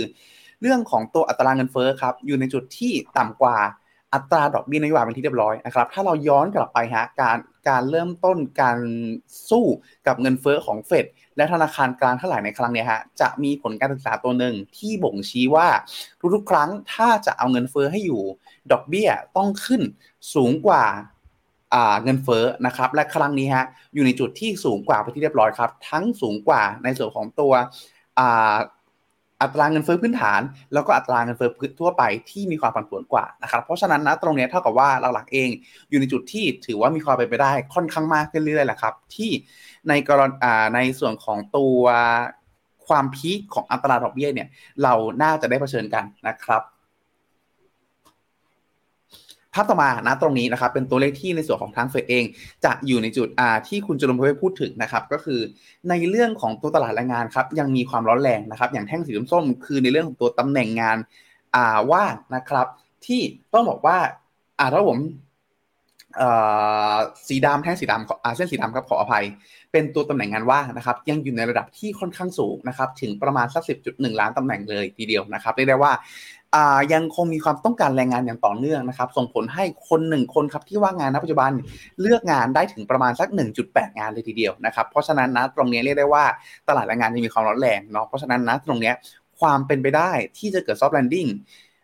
ก็เกิดขึ้นได้ค่อนข้างสูงรวมไปถึงความเป็นไปได้ที่เฟดอาจจะขึ้นดอกเบี้ยได้อีกครั้งหนึ่งก็ยังมีความเป็นไปได้เนาะเพราะตลาดแรงงานยังแข็งแกร่งอยู่นั่นเองครับครับอ่ะก็จากผลนะครับของเศรษฐกิจสหรัฐที่ยังคงเติบโตได้แข็งแกร่งนะครับประกอบกับการใช้นโยบายของธนาคารกลางสหรัฐเองที่สามารถสื่อสารได้อย่างชัดเจนตรงไปตรงมานะครับก็ทำให้ตลาดเองเนี่ยค่อยๆเดินหน้าปรับตัวบวกขึ้นมาตอบรับนะครับจะเห็นได้จากการปรับตัวขึ้นมาของดัชนีดาวโจนส์ครับเดี๋ยวพาคุณผู้ชมไปดูดัชนีดาวโจนส์กันหน่อยฮะอันนี้เป็นภาพของดัชนีดาวโจนส์นะครับเอ่อดาวโจนส์ Industrial Average Index ครับเขารวบรวมหุ้นนะครับทั้งหมดสามสิบตัวซึ่งเป็นหุ้นขนาดใหญ่เป็นหุ้น Blue Chip นะครับมาคิดคำนวณในดัชนีนี้ถ้าดูจากข้อมูลสถิติล่าสุดเนี่ยสิ่งที่น่าสนใจที่เกิดขึ้นก็คือตอนนี้ดัชนีดาวโจนส์ครับปรับตัวบวกขึ้นมาเมื่อวานนี้เป็นวันที่สิบสามแล้วครับพี่พีทการปรับตัวขึ้นมาได้ติดต่อกันสิบสามวันทำการเนี่ยเป็นการทำสถิตินะครับปรับตัวบวกขึ้นมาได้ยาวนานที่สุดย้อนหลังกลับไปนะครับถึงสามสิบหกปีเลยทีเดียวเราก็ต้องบอกอย่างนี้นะครับว่าคืนนี้จะเป็นคืนที่มีความสำคัญของดัชนีดาวโจนส์ครับถ้าหากว่าดัชนียังบวกขึ้นมาได้ต่ออีกหนึ่งวันเป็นการบวกขึ้นมาติดต่อกันสิบสี่วันทำการนะครับจะส่งผลนำให้ดัชนีดาวโจนส์ปรับตัวบวกติดต่อกันทำสถิตินะครับยาวนานที่สุดย้อนหลังกลับไปในปีหนึ่งพันแปดร้อยเก้าสิบเจ็ดฮะเป็นร้อยปีเลยนะครับหนึ่งร้อยยี่สิบ หนึ่งร้อยสามสิบปีเลยครับก็ต้องมาลุ้นกันให้ดาวโจนส์คืนนี้บวกขึ้นมาได้นะครับ สาเหตุสำคัญครับที่ทำให้ดัชนีดาวโจนส์ปรับตัวบวกขึ้นมานะครับก็เป็นเพราะว่าหุ้นในดัชนีดาวโจนส์ที่ถูกคิดคำนวณเนี่ยก็เป็นหุ้นที่เรียกว่าเป็นหุ้นบลูชิปนะครับเป็นหุ้นขนาดใหญ่และหุ้นบางตัวในดัชนีนี้เนี่ยมีความเชื่อมโยงกับเศรษฐกิจครับจะเห็นว่าตอนนี้สัญญาณการเติบโตเศรษฐกิจสหรัฐนะครับยังคงมีอย่างต่อเนื่องความกังวลเรื่องของ recessionลดน้อยลงไปแล้วก็เงินเฟ้อนะครับเริ่มปรับตัวลดลงมาสู่ระดับเป้าหมายแล้วการจ้างงานยังคงแข็งแกร่งพอเศรษฐกิจสหรัฐเติบโตแบบนี้เนี่ยก็ทำให้หุ้นหลายๆตัวนะครับที่อยู่ในดัชนีนี้เดินหน้าปรับตัวบวกขึ้นมาได้อย่างต่อเนื่องในรอบสิบสามวันทำการที่ผ่านมาครับดัชนีดาวโจนส์บวกขึ้นมาได้ถึง ห้าเปอร์เซ็นต์ ขณะที่ในดัชนี Nasdaq กับ เอส แอนด์ พี ห้าร้อยเนี่ยบวกขึ้นมาได้เพียงประมาณ สามเปอร์เซ็นต์ เท่านั้นนะครับ ถ้าไปดูหุ้นรายตัวหน่อยครับว่าตัวไหนปรับตัวบวกขึ้นมาได้ในรอบสิบสามวันทำการที่ผ่านมานะครับเราก็จะเห็นว่าหุ้นตัวที่ให้ผลตอบแทนได้ดีนะครับก็คือหุ้นของ ทรี เอ็ม ครับรอบสิบสามวันทำการที่ผ่านมา ทรี เอ็ม บวกขึ้นมาได้เกือบ สิบสามเปอร์เซ็นต์ เลยนะครับ Goldman Sachs บวกขึ้นมา สิบสองจุดห้าเปอร์เซ็นต์ United Health บวกขึ้นมา สิบจุดเจ็ดเปอร์เซ็นต์ เจ พี Morgan บวกแปด Johnson แอนด์ Johnson บวกแปดนะครับ Salesforce แล้วก็เอ่อ Amgen Home Depot Intel Caterpillar เนี่ยบวกขึ้นมา หกถึงแปดเปอร์เซ็นต์ ฮะถ้าดูจากรายชื่อหุ้นเหล่านี้นะครับเราก็จะเห็นว่าเป็นหุ้นที่มีความเชื่อมโยงกับเศรษฐกิจของสหรัฐนะครับและยิ่งผลประกอบการรอบนี้ออกมาดีเนี่ยก็ยิ่งเป็นตัวหนุนนำนะครับโดยผลประกอบการที่ออกมาดีในรอบนี้นะครับก็มีทั้งเอ่อ Boeing Coca-Cola แล้วก็ ทรี เอ็ม ด้วยนะครับอ่ะก็จะเห็นว่าโมเมนตัมในหุ้นสหรัฐเนี่ยเติบโตค่อนข้างดีอย่างต่อเนื่องเลยครับพี่พิชครับผมต้องพูดได้ว่าในส่วนของตัวดาวโจนส์นะครับผมอ่ามองว่าเป็นขั้วตรงข้ามของกับฝั่งหุ้นยุโรปเนาะยุโรปอย่างที่ผมพูดถึงไปก่อนหน้านี้ครับว่ายุโรปเองเนี่ยอยู่ในจุดที่ความคาดหวังค่อนข้างสูงพอความคาดหวังค่อนข้างสูงปุ๊บผลประกอบการที่ประกาศออกมาครับอยู่ในจุดที่เป็นไปตามคาดก็เลยทำให้เกิดแรงเทขายนะครับแต่ว่าในขณะเดียวกันในส่วนของตัวฝั่งดาวโจนส์ครับอยู่ในจุดที่ต้องบอกว่าก่อนหน้าเนี่ยฮะเราจะได้ยินคำเรื่องของตัว recession recession recession มาตลอดนะครับอ่าวันนี้ธนาคารจำนวนมากนักเศรษฐศาสตร์จำนวนมากคาดการณ์ว่า recession จะเกิดขึ้นกับสหรัฐความเป็นไปได้นะฮะสูงสุดประมาณสัก แปดสิบห้าเปอร์เซ็นต์ เลยทีเดียวนะครับแต่หลายเจ้าอยู่ที่ หกสิบเปอร์เซ็นต์ หกสิบห้าเปอร์เซ็นต์ เหมือนบ้างเรียกได้ว่าเกินครึ่งเกือบทั้งหมดแต่กลายเป็นว่าสิ่งที่เกิดขึ้นก็คือความน่าจะเป็นการที่จะเกิด recession เนี่ยฮะมันน้อยลงเรื่อยๆยังไม่พอครับพออ่าซึ่งพอความพอความคาดหวังว่าจะเกิด recession ในอดีตที่มันเคยสูงนะฮะมันกดฮะมันกดความคาดหวังให้ต่ำลงมาพอกดความคาดหวังให้ต่ำลงมาปุ๊บนะตรงนี้ครับยังไม่พอเจอเรื่องของตัวการประกาศผลประกอบการของบริษัททั้งหลายครับอยู่ในจุดที่ดีกว่าคาดไม่ว่าจะเป็นกลุ่มของธนาคารที่ในภาพรวมแล้วเนี่ยดีกว่าคาดเกือบทั้งหมดเลยนะครับรวมไปถึงในส่วนของตัวกลุ่มที่เข้าอื่นๆที่อยู่ในส่วนประกอบของดาวโจนส์อย่างเช่นโคคาโคล่าเองโบอิ้งเองที่เกิดขึ้นจากการที่ว่าผลสุดท้ายแล้วเนี่ยภาพเศรษฐกิจจริงไม่ได้อ่อนแอที่คิดผลประกอบการออกมาดีกว่าคาดปุ๊บก็เลยหนุนฮะให้ในส่วนตัวดาวโจนส์นะครับอยู่ในจุดที่ยังเดินหน้าปรับขึ้นได้อย่างต่อเนื่องนะครับซึ่งปัจจุบันครับถ้าเราดูในเชิงของกราฟกันบ้างก็ต้องบอกว่าดาวโจนส์ฮะในระยะสั้นในกราฟ Day เข้าสู่โซน Overbought เป็นที่เรียบร้อยนะครับตัว อาร์ เอส ไอ อยู่ที่ประมาณสักเจ็ดสิบห้าจุดได้ถามว่าสูงไหม อาร์ เอส ไอ สูงนะครับแต่หลายๆครั้งครับเราจะเห็นได้ว่าการที่ อาร์ เอส ไอ ปรับตัวสูงขึ้นขนาดนี้เนาะมันอยู่ในจุดที่ถ้าแรงซื้อยังมีต่อมีโอกาสไปต่อได้แต่ถ้าเราอิงจากสถิติก็หลังครับการที่ อาร์ เอส ไอ ขึ้นมาแต่ระดับเนี่ยจะตามมาด้วยการปรับฐานระยะสั้นเนาะเพราะฉะนั้นในแง่หนึ่งเราอาจจะลุ้นฮะลุ้นให้ในคืนนี้ไม่ได้มีข่าวร้ายๆไม่ได้มีข่าวเสียๆออกมาโดยเฉพาะยิ่งผลประกอบการของหุ้นที่น้องปั๊บพูดถึงตอนต้นนะครับอ่ะในส่วนตัวตลาดหุ้นอ่ะตัวของดาวดาวโจนส์อาจจะทำสถิติใหม่ก็ได้นะครับสถิติใหม่ในแง่ของการบวกต่อเนื่องเนาะแต่ถ้าในเชิงกราฟเราต้องบอกว่ามีโอกาสครับมีโอกาสที่อาจจะเข้าสู่รอบพักฐานได้นะครับเพราะฉะนั้นหลายๆท่านที่อาจจะมีการเก็งกำไรในส่วนของตัวดัชนีดาวโจนส์หรือกองทุนดาวโจนส์ก็อาจจะยังคงถือครองลุ้นต่อได้เนาะเพราะการปรับฐานในครั้งนี้อาจจะไม่ได้ปรับลงมาลึกมากถ้าปรับลงมาในที่นี้อาจจะเป็นการปรับระยะสั้นฮะแนวต้านแนวแรกแนวรับแนวแรกเลยนะครับก็อาจจะอยู่ที่เพียงแค่ประมาณสัก สองจุดหกห้าอ่าถึง สามเปอร์เซ็นต์ เท่านั้นเองนะครับแต่ถ้าท่านไหนก็ตามที่เพิ่งเข้าลงทุนเมื่อไม่นานนี้อาจจะเป็นสัปดาห์ที่แล้วหรือสองสัปดาห์ที่แล้วการปรับตัวลง สองจุดหกห้าเปอร์เซ็นต์ นะตรงนี้ก็อาจจะอยู่ในจุดที่ยังไม่ได้น่ายังไม่ได้น่าสะสมเพิ่มเตียงใดนะครับเพราะฉะนั้นโดยสรุปถ้าใครลงทุนดาวโจนส์ในช่วงเวลาที่ผ่านมาก็ถือครองลุ้นต่อไปได้นะครับครับถ้าไปดูภาพผลตอบแทนของหุ้นที่อยู่ในดัชนีดาวโจนส์ครับตั้งแต่ต้นปีจนถึงปัจจุบัน year to date ฮะ Apple บวกขึ้นมาประมาณ สี่สิบเก้าเปอร์เซ็นต์ ครับ Microsoft บวกขึ้นมา สามสิบแปดเปอร์เซ็นต์ เจ พี Morgan บวก สิบหก นะครับ Walmart บวก สิบสองเปอร์เซ็นต์ Salesforce บวก หกสิบหกเปอร์เซ็นต์ Intel นะครับ Boeing ก็บวกขึ้นมาได้ค่อนข้างดีนะครับหุ้นหลายๆตัวในดัชนีก็บวกขึ้นมาที่ถูกกดดันมาหน่อยเนี่ยก็มีหุ้นในกลุ่มเอ่อค้าปลีกนะครับไม่ว่าจะเป็น Coca-Cola Nike นะครับเอ่อ United Health กลุ่มประกันแล้วก็มี Chevron นะครับที่อยู่ในกลุ่มพลังงานด้วยแล้วก็มีกลุ่ม Health นะครับไม่ว่าเป็น Johnson แอนด์ Johnson นะฮะที่ปรับตัวลดลงไปประมาณ สองเปอร์เซ็นต์ ในปีนี้ครับครับผมครับแต่ถ้าใคร อ่ะโทษนะครับแต่ถ้าใครหลายๆคนครับในกรณีที่สมมุติอยากเข้าลงทุนในส่วนของอ่าหุ้นสหรัฐแล้วกังวลเรื่องความถูกหรือความแพงนะครับนะตรงนี้ก็อาจจะพิจารณาอีกในส่วนของตัวกองทุนรวมหนึ่งก็ได้นะครับก็จะเป็น เอ เอฟ Mode เอช เอ จากค่าย Thales นะครับที่ปัจจุบันครับในส่วนของตัวราคาเนี่ยอยู่ในจุดที่ทำ All Time High เป็นที่เรียบร้อยราคาเอาทำ All Time High นะครับในขณะที่ เอส แอนด์ พี และดาวโจนส์ยังไม่ทำ All Time High เนาะแต่ valuation ครับอยู่ในจุดที่ถือว่าค่อนข้างถูกกว่านะครับส่วนนึงเองเป็นเพราะว่าในส่วนของกอง เอ เอฟ Mode ครับเขามีเรื่องของตัว valuation discipline ชัดเจนเนาะถ้าเมื่อไหร่ก็ตามที่หุ้นที่ถือครองอยู่อยู่ในจุดที่แพงจนเกินไปเขาก็จะทยอยขายออกนะครับทำให้ในช่วงก่อนหน้านี้ที่หุ้นเทคจำนวนมากอยู่ในจุดที่ถูกเกินไปเขาก็ทยอยซื้อเข้ามาเรื่อยๆแล้วก็ได้ผลในเชิงบวกขึ้นมาด้วยแต่พอตลาดหุ้นขึ้นมาเรื่อยๆก็ขายออกขายออกขายออกจนกระทั่งผลสุดท้ายครับแม้ราคาจะทำเอาทำไฮไปแล้วแต่ในระดับของ valuation ก็ยังถือว่ามีแก็ปหรือว่าถูกกว่าในส่วนของตัว เอส แอนด์ พี ห้าร้อยในระดับหนึ่งเลยทีเดียวนะครับผมน้องปะครับจากธนาคารกลางสหรัฐไปแล้วนะครับไปดูที่ธนาคารกลางยุโรปบ้างครับคืนนี้นะครับเวลาประมาณ หนึ่งถึงสอง ทุ่มเนี่ยเราจะทราบผลการประชุมของธนาคารกลางยุโรปกันตลาดประเมินนะครับว่าคืนนี้ธนาคารกลางยุโรปจะขึ้นอัตราดอกเบี้ยอีกยี่สิบห้า basis point ทำให้อัตราดอกเบี้ยนโยบายของธนาคารกลางยุโรปนะครับขึ้นติดต่อกันเก้าครั้งแล้วนะครับการขึ้นอัตราดอกเบี้ยในครั้งนี้เนี่ยนะครับจะเป็นการส่งสัญญาณเพื่อต่อสู้กับเงินเฟ้อต่อไปนะครับซึ่งก่อนหน้านี้เป้าหมายของธนาคารกลางยุโรปนะครับก็คือเรื่องของเงินเฟ้อครับโดย อี ซี บี เนี่ยตั้งใจว่าจะเอาเงินเฟ้อเอ่อลงมาให้อยู่ในระดับ สองเปอร์เซ็นต์ ให้ได้แม้ว่าในช่วงนี้นะครับตัวเลขกิจกรรมทางเศรษฐกิจจะส่งสัญญาณชะลอตัวก็ตามไม่ว่าจะเป็นตัวเลข พี เอ็ม ไอ ดัชนีผู้จัดการฝ่ายจัดซื้อนะครับตอนนี้ก็ปรับตัวลงมาสู่จุดที่ต่ำที่สุดในรอบแปดเดือนแล้วก็ พี เอ็ม ไอ ในภาคการผลิตเบื้องต้นนะครับก็ชะลอลงมาเช่นกันครับสิ่งที่ทางธนาคารกลางยุโรปเห็นนะครับก็คือตอนนี้ครับเศรษฐกิจนะครับมีความเสี่ยงเรื่องของเงินเฟ้อมากกว่านะครับยิ่งเงินเฟ้อสูงเท่าไหร่ไม่เป็นผลดีต่อเศรษฐกิจมากเท่านั้นเป้าหมายสำคัญของธนาคารกลางยุโรปเนี่ยจึงเอาเงินเฟ้อลงมาแต่ระดับ สองเปอร์เซ็นต์ ให้ได้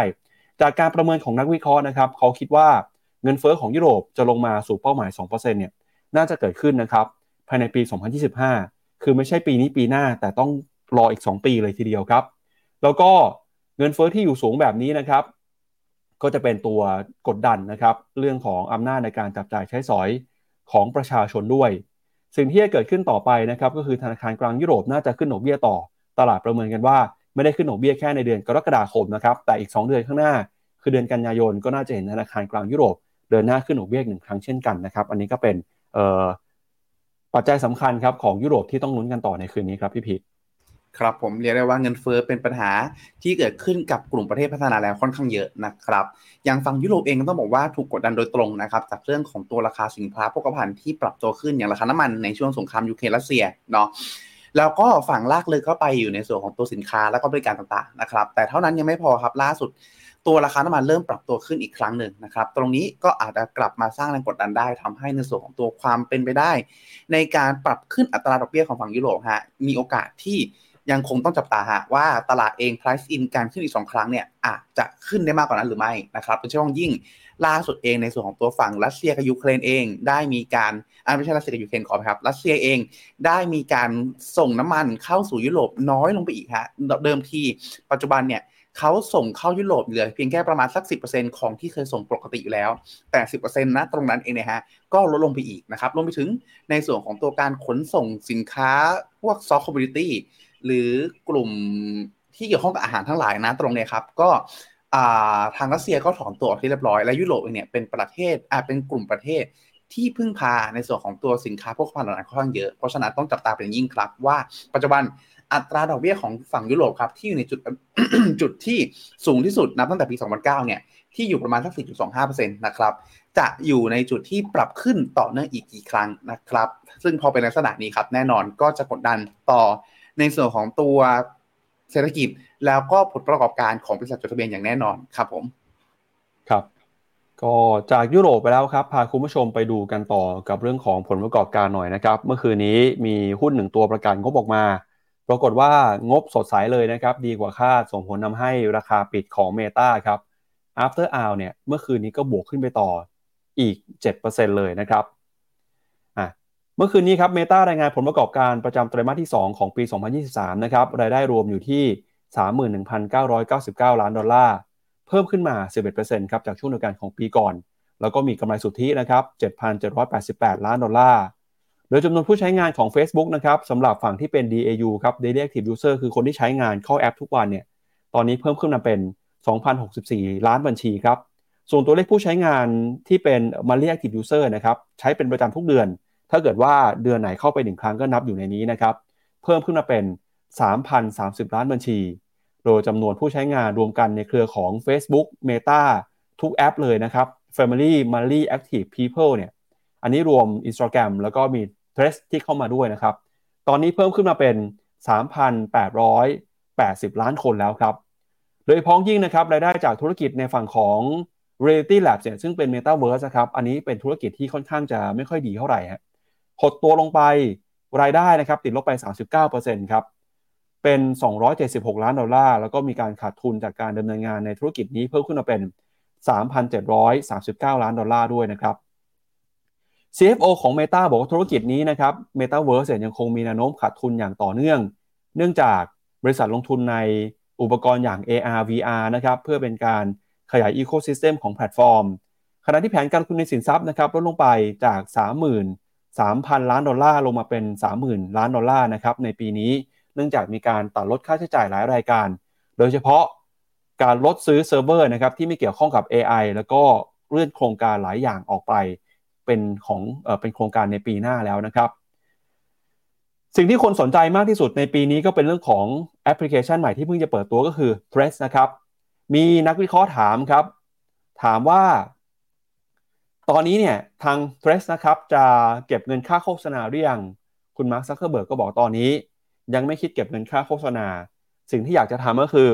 ผลักดันให้แอปนี้เนี่ยเติบโตนะครับท่ามกลางกระแสการแข่งขันที่ Twitter นะครับของคุณอีลอนมัสก์ครับกำลังจะรีแบรนด์เปลี่ยนเป็น X แล้วก็ตอนนี้เนี่ยนะครับผู้ใช้งานใน Threads นะครับกำลังเดินหน้าเติบโตขึ้นมาอย่างต่อเนื่องเขาก็เลยมั่นใจนะครับว่า Threads เนี่ยจะกลายเป็นหนึ่งในแอปพลิเคชันที่จะสนับสนุนนะครับให้ Meta เติบโตต่อไปในอนาคตแม้ว่าตอนนี้คู่แข่งสำคัญอย่างTwitter หรือว่า X เนี่ยกำลังจะเอ่อเปลี่ยนแปลงนโยบายแล้วก็กำลังจะใช้เอ่อมาตรการต่างๆนะครับเพื่อดึงดูดให้คนอยู่ในแพลตฟอร์ม X มากให้นานที่สุดโดยที่ไม่ย้ายไปแพลตฟอร์ม Threads ของ Meta ครับพี่พีทครับผมก็ต้องบอกว่าถ้าในส่วนของตัวราคาหุ้นของ Meta นะครับก็ต้องบอกว่าฟื้นตัวขึ้นอย่างต่อเนื่องครับนับตั้งแต่ช่วงประมาณปลายปีที่แล้วนะครับจากเรื่องของการที่ทางคุณมาร์ค ซักเคอร์เบิร์กเองก็หันกลับมาให้ความสนใจกับธุรกิจหลักของอ่า Meta มากขึ้นนะครับก็คือลดความสัมพันธ์อ่าลดความสำคัญของเรื่อง Metaverse ลงไปนะครับคราวนี้ฮะจุดที่น่าสนใจเพิ่มเติมก็คือในเรื่องของตัวรายได้จากอ่าจากค่าโฆษณานะครับจะเห็นได้ว่าปัจจุบันเองอยู่จุดที่ฟื้นตัวขึ้นอีกครั้งนะครับณตรงเลยครับค่อนข้างสอดคล้องกันชัดเจนครับในเชิงของตัวเศรษฐกิจเนาะว่าเราแล้วเนี่ยในประชาชนจำนวนมากเริ่มมีความมั่นใจในส่วนของตัวเศรษฐกิจสหรัฐมากขึ้นพอมั่นใจเพิ่มเติมมากขึ้นนะตรงนี้ครับเขาก็เลยมีการใช้จ่ายเพื่อโฆษณาเพื่อยิงแอดทั้งหลายเองเนี่ยฮะให้ถึงประชาให้ให้ถึงลูกกลุ่มลูกค้าเพิ่มเติมมากขึ้นนะครับเพราะฉะนั้นตรงนี้มันเป็นผลจากในเชิงแมคโครด้วยที่นอกจากในเชิงของตัวปัจจัยเฉพาะตัวและที่เขาหันกลับมาสนใจคอร์บิสเนสก็ยังมีในเชิงแมคโครที่สนับสนุนในเรื่องของตัวรายได้ของอ่าเมตาตรงนี้ด้วยนะครับและสำคัญจุดที่น่าสนใจจุดหนึ่งก็คือเรื่องของตัวการขยายครับขยายในส่วนของตัวกลุ่มผู้ใช้นะครับหรือคนที่เล่นก็คือ Daily Active User นะฮะยังคงขยายตัวได้อย่างต่อเนื่องนะครับโดยที่ถ้าเกิดเราไปดูในส่วนของตัว Monthly Active User ครับแต่ระดับ สามพันสามสิบ ล้านเป็นที่เรียบร้อยนะครับถือว่าค่อนข้างน่าสนใจแล้วก็เอ่อเรียกได้ว่าเรียกได้ว่าอยู่ในจุดที่สวนฮะสวนกับหลายๆการวิเคราะห์ที่มองว่าผลสุดท้ายเนี่ย Meta เองอาจจะเป็นแพลตฟอร์มนึงที่อ่าเป็นโซเชียลเน็ตเวิร์คที่เป็นของคนแก่หรือเป็นของผู้สูงอายุหรือเป็นในส่วนของตัวกลุ่มเด็กๆที่ไม่เล่นกันแล้วนะครับเพราะฉะนั้นการขยับเข้าสู่ Threads ครั้งนี้สู้กับ Twitter ของครั้งนี้อ่าของทาง Meta เองเนี่ยฮะถือว่าเป็นแอคชั่นที่ค่อนข้างน่าสนใจแล้วก็ช่วยในเชิงของตัว Active User ตรงนี้ได้ดีเลยทีเดียวครับผมครับครับอ่ะไปดูรายได้กันหน่อยนะครับรายได้จากค่าโฆษณาครับยังคงเป็นรายได้หลักนะครับที่เติบโตขึ้นมาถึง สิบสองเปอร์เซ็นต์ เลยนะครับแล้วก็โฆษณาอื่นๆนะครับจากไม่ว่าจะเป็น Instagram Messenger นะครับหรือว่า WhatsApp เนี่ยก็ยังคงเติบโตได้ดีนะครับโดยรวมครับรายได้เติบโตขึ้นมาถึง สิบเอ็ดเปอร์เซ็นต์ นะครับชวนให้พีทไปดูต่อครับอ่าตอนนี้ผู้ใช้งานนะครับที่ทำให้รายได้เติบโตขึ้นมาส่วนใหญ่ก็เอ่ออยู่ในภูมิภาคอื่นครับนอกเหนือจากสหรัฐแล้วก็แคนาดานะครับ ไม่ว่าจะเป็นยุโรปเอเชียเนี่ยก็ยังคงเห็นตัวเลขเติบโตสองหลักนะครับสองดิจิตครับครับผมเรียกได้ว่าฝั่งยุโรปแล้วก็เอเชียฮะจะมีในจุดที่รายได้จากตัวแอดตอนนี้เติบโตค่อนข้างดีนะครับพอไปดูในส่วนของตัวรายได้กันบ้างนะครับก็ต้องบอกว่ารายได้ตรงนี้ครับแตะเกือบ สามหมื่นสองพัน ล้านไปที่เรียบร้อยนะครับเติบโต สิบเอ็ดเปอร์เซ็นต์ year on year นะครับคาดการณ์ในอนาคตในช่วงไตรมาสสี่ในช่วงการประกาศผลประกอบการครั้งหน้านี้นะครับก็จะอยู่จุดที่ทรงตัวเล็กน้อยนะครับหดตัวเล็กน้อยนะฮะแต่ว่าผลสุดท้ายแล้วไตรมาสต่อไปก็ถูกคาดการณ์ว่าจะกลับมาขยายได้อีกครั้งหนึ่งนะครับแต่ส่วนทางกันครับกับในส่วนของตัว อี พี เอส นะฮะที่ อี พี เอส จะยังคงถูกคาดการณ์ว่าเติบโตขึ้นอย่างต่อเนื่องนะครับตรงนี้สะท้อนเรื่องของตัวการคุมคอสที่ดีมากขึ้นซึ่งณปัจจุบันครับถ้าเราอยู่ในมุมเราอยู่ในช่วงที่ตลาดยังคงมีความกังวลเรื่อง recession แน่นอนครับการคุมคอสที่ดีแม้ว่า revenue อาจจะชะลอหรือรายได้อาจจะชะลอหรืออาจจะทรงตัวก็ตามแต่ถ้าคุมคอสได้ดีก็จะหนุนในเรื่องของ อี พี เอส ได้เพราะฉะนั้นครับถ้าเป็นในทรงนี้ไตรมาสหน้านี้เราอาจจะต้องจับตาดูการคุมคอสของฝั่ง Facebook ของฝั่ง Meta ให้ดีครับถ้าเขาทำได้ดีโอกาสขึ้นของหุ้นของเขายังคงมีต่อไปแต่ถ้าคุมคอสได้ไม่ดีเท่าไหร่อาจจะส่งผลต่อราคายิงในสำคัญครับต่อมานะครับในส่วนของตัวในส่วนของตัวมุมมองของนักวิเคราะห์นะครับปัจจุบันนักวิเคราะห์เองก็ยังคงมีคำแนะนำครับให้เป็นซื้อซะส่วนใหญ่นะครับก็คือมีการยกเป้าหมายของตัวเมตาเพิ่มเติมมากขึ้นนะครับโดยที่ทั้งหมดทั้งทั้งมวลนัดตรงนี้ครับจากนักวิเคราะห์ประมาณสักหกสิบสี่คนมีนักวิเคราะห์ถึงห้าสิบสองคนทีเดียวที่ยังคงแนะนำซื้อในหุ้นเมตาครับผมก็จากเมตาไปแล้วนะครับมาดูกันหนึ่งบริษัทครับก็คือบริษัทเครื่องดื่มนะครับอย่างโคคาโคล่าหรือว่าโค้กครับเมื่อวานนี้เนี่ยการประกาศผลประกอบการของโค้กนะครับถือว่าออกมาค่อนข้างดีเลยทีเดียวครับมีการรายงานตัวเลขนะครับรายได้เติบโตขึ้นมาแล้วก็รวมไปถึงไกด์แดนซ์ครับคาดการณ์ในไตรมาสถัดไปเนี่ยก็คาดว่ารายได้จะเพิ่มขึ้นมาด้วยนะครับไปดูในฝั่งของรายได้ก่อนครับโคคาโคล่ารายงานผลประกอบการรายได้อยู่ที่ หนึ่งพันหนึ่งร้อยเก้าสิบเจ็ด ล้านดอลลาร์นะครับเติบโตขึ้นมามากกว่าที่ตลาดคาดการเอาไว้ส่วน อี พี เอส ครับอยู่ที่ เจ็ดสิบแปด เซนต์นะครับก็สูงกว่าที่ตลาดคาดการเอาไว้เช่นกันผู้บริหารของโคคาโคล่าก็บอกว่าแนวโน้มนะครับยอดขายของปีนี้ปรับตัวเพิ่มขึ้นมาหลังจากที่โค้กเนี่ยกำลังจะเอ่อออกโปรโมชั่นออกแคมเปญแล้วก็พัฒนาผลิตภัณฑ์นะครับเพื่อเอาชนะคู่แข่งอย่างเป๊ปซี่ด้วยนะครับแล้วก็ช่วงไตรมาสที่ผ่านมาก็มีการประกาศขึ้นราคาสินค้าหลายรายการเลยทีเดียวครับผู้บริหารของโคคาโคล่านะครับ ซี อี โอ คุณเจมส์ควินซี่ออกมาบอกครับว่าตอนนี้สถานการณ์แรงกดดันเรื่องของซัพพลายเชนเนี่ยก็ผ่อนคลายลงไปแล้วแล้วก็รวมไปถึงนะครับความกังวลเศรษฐกิจถดถอยปัญหาจากภาคธนาคารพาณิชย์ตอนนี้ก็ลดน้อยถอยลงไปนะครับแม้ว่าความเสี่ยงจะยังคงมีอยู่นะครับหลังจากที่ผู้บริโภคมีการเปลี่ยนแปลงไปดื่มเครื่องดื่มจากแบรนด์อื่นผลิตภัณฑ์อื่นแต่ก็ถือว่าการแข่งขันเนี่ยมีความดุเดือดน้อยลงไป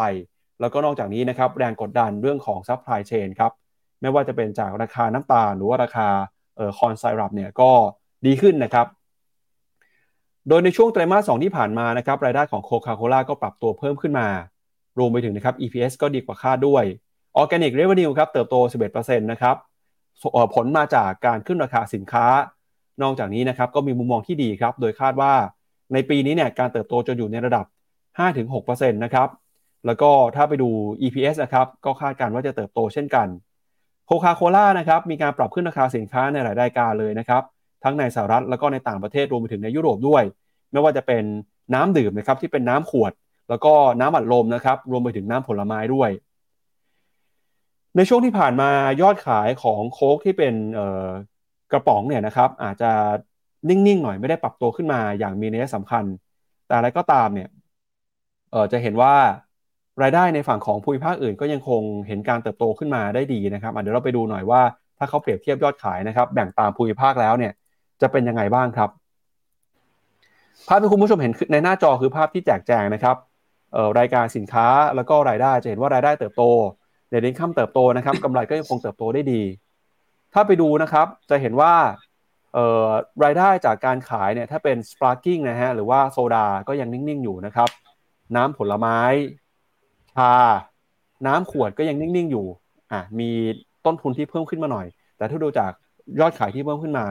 ก็จะทำให้รายได้ในไตรมาสนี้เติบโตขึ้นมาได้ค่อนข้างดีครับ ครับก็เรียกได้ว่าหลักๆเองนะครับถ้าขออนุญาตไปที่หน้าต่อถัดไปนะครั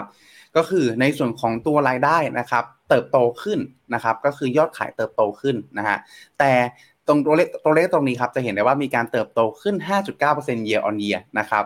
อ่าหลังจากนั้นในส่วนของตัวภาพนะตรงนี้คล้ายๆกับตัว Facebook เมื่อกี้นะครับก็คือมีการมองว่าจะชะลอในอนาคตนะครับแต่สำคัญครับคือหน้าต่อมาก็คือในส่วนของตัว อี พี เอส หรือ earning ครับอยู่ในจุดที่ประกาศออกมาแล้วเติบโตขึ้นถึง สิบจุดเก้าเปอร์เซ็นต์ หรือ สิบเอ็ดเปอร์เซ็นต์ เลยทีเดียวนะครับณตรงนี้เป็นภาพที่ค่อนข้างชัดเจนครับว่า revenue เติบโตเนาะแต่สิ่งที่เติบโตมากกว่าก็คือเรื่องของตัว อี พี เอส หรือ earning นะครับเป็นเพราะจากหนึ่งเลยก็คือเรื่องของการที่ก่อนหน้านี้ครับอย่างที่เราได้ยินข่าวกันก็คือเรื่องของตัวเงินเฟ้อที่เร่งตัวขึ้นครับมันส่งผลเชิงบวกต่อบริษัทจดทะเบียนทั้งหลายด้วยในแง่หนึ่งก็คือพอบริษัททั้งหลายเองเนี่ยคาดการณ์ไปในอนาคตแล้วว่าตัวต้นทุนสินค้าเขาจะขึ้นเขาอาจจะมีการปรับขึ้นราคาของสินค้าเขาก่อนทำให้ margin ของเขาเองเนี่ยสูงขึ้นในระยะหนึ่งนะครับหลังจากนั้นเองพอราคาสินค้าปรับขึ้นจริงผลกระทบที่เกิดขึ้นก็จะจำกัดโคคาโคล่าเองก็เป็นหนึ่งบริษัทที่ได้รับผลเชิงบวกในลักษณะนั้นด้วยนะครับ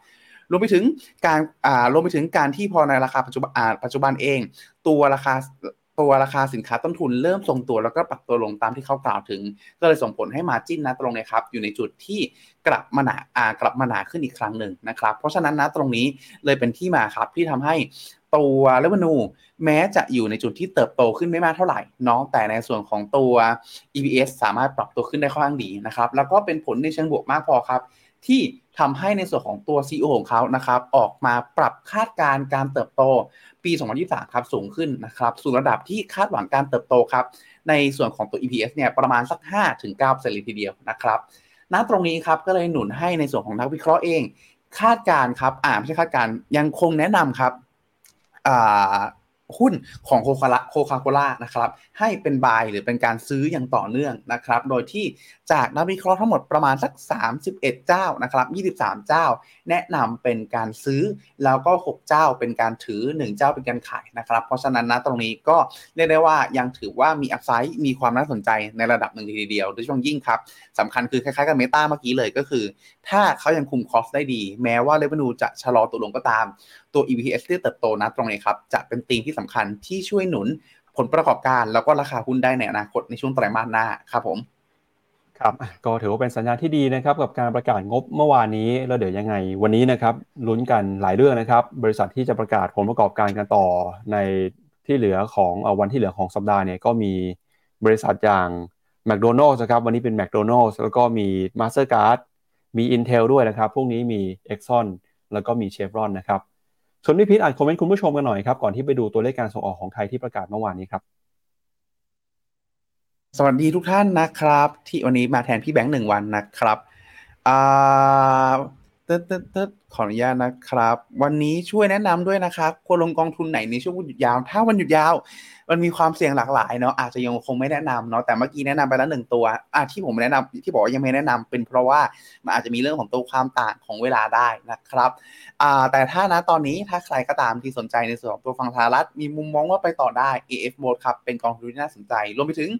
ถ้าเป็นสาย play safe ฮะอาจจะแนะนำในส่วนของตัวตราสารหนี้อย่าง ยู จี ไอ เอส ก็สามารถทำได้เนาะแม้ว่า Fed เองจะขึ้นดอกเบี้ยเซอร์ไพรส์ตลาดอีกหนึ่งครั้งในครั้งหน้าสมมุติว่าขึ้นจริงนะครับดูเรชั่นของ ยู จี ไอ เอส ที่ต่ำครับประมาณสักหนึ่งปีกว่านะตรงนี้จะลดความผันผวนลงมาได้และยิลด์เค้าที่ประมาณสัก เจ็ดเปอร์เซ็นต์ ก็จะช่วยเข้ามาทบต้นเข้ามาให้ทำให้โอกาสที่ความผันผวนจะน้อยลงยิ่งต่ำลงไปอีกนะครั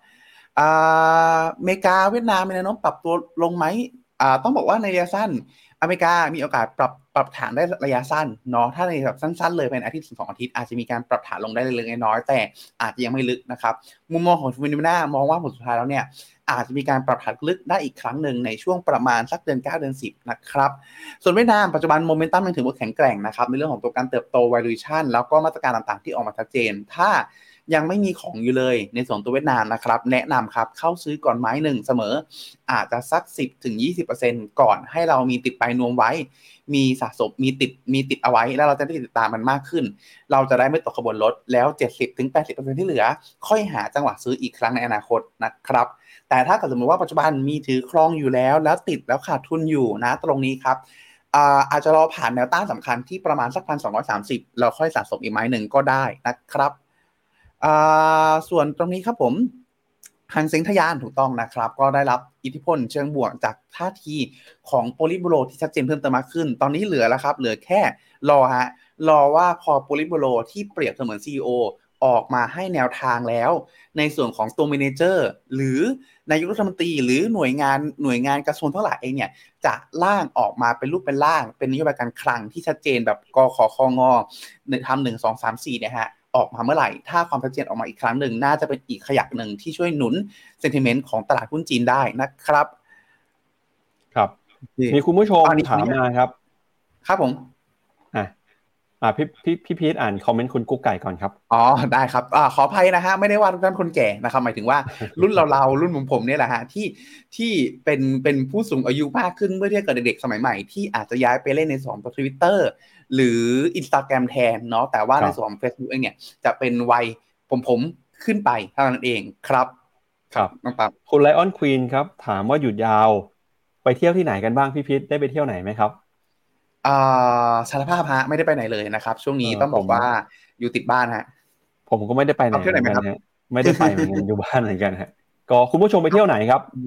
พิมพ์มาบอกกันหน่อยฮะเผื่อไปเที่ยวสัปดาห์นี้ไม่ทันเนี่ยเดี๋ยวยังไงเดือนหน้านะครับช่วงวันแม่ก็หยุดยาวอยู่เผื่อเป็นไอเดียไปเที่ยวกันได้นะครับใครไปเที่ยวไหนช่วงสุดสัปดาห์นี้บ้างพิมพ์เข้ามาบอกหน่อยฮะแต่สาเหตุนึงที่เราไปไหนยาวไม่ได้เพราะว่าวันที่สามสิบเอ็ดวันจันทร์ครับยังทำงานอยู่นะครับแบงก์ชาติบอกว่าสถาบันการเงินยัง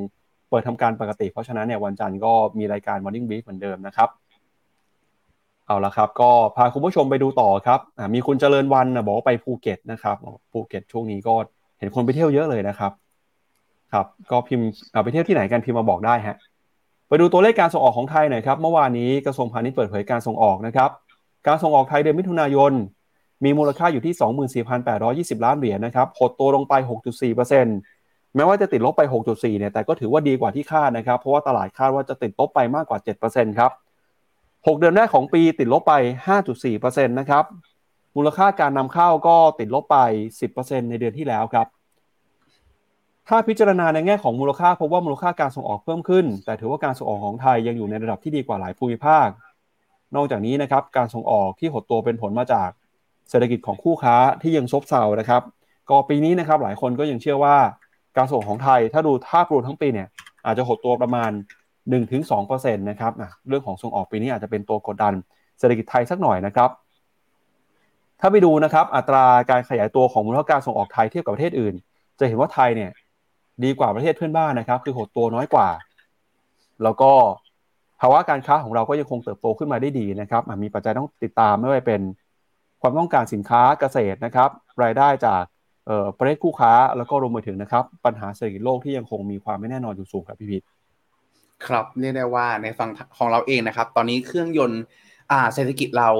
าอยู่ในจุดที่ถือว่าน่ากังวลในระดับหนึ่งเลยทีเดียวนะครับเพราะในส่วนของตัวการส่งออกอยู่ในจุดที่ถูกคาดการณ์ว่าจะหดตัว หนึ่งถึงสองเปอร์เซ็นต์ นะครับแต่อย่างที่น้องปั๊บพูดถึงเมื่อกี้เลยนะครับก็คือในภาพรวมเนี่ยยังถือว่าดีกว่าเมื่อเทียบกับในส่วนของหลายๆประเทศที่เปรียบเทียบกันไม่ว่าจะเป็นไต้หวันอินเดียอินโดนีเซียก็ตามนะครับที่ติดลบค่อนข้างเยอะส่วนหนึ่งเองน่าจะเป็นผลจากการที่เราเองนะฮะมีสินค้าส่งออกหลักที่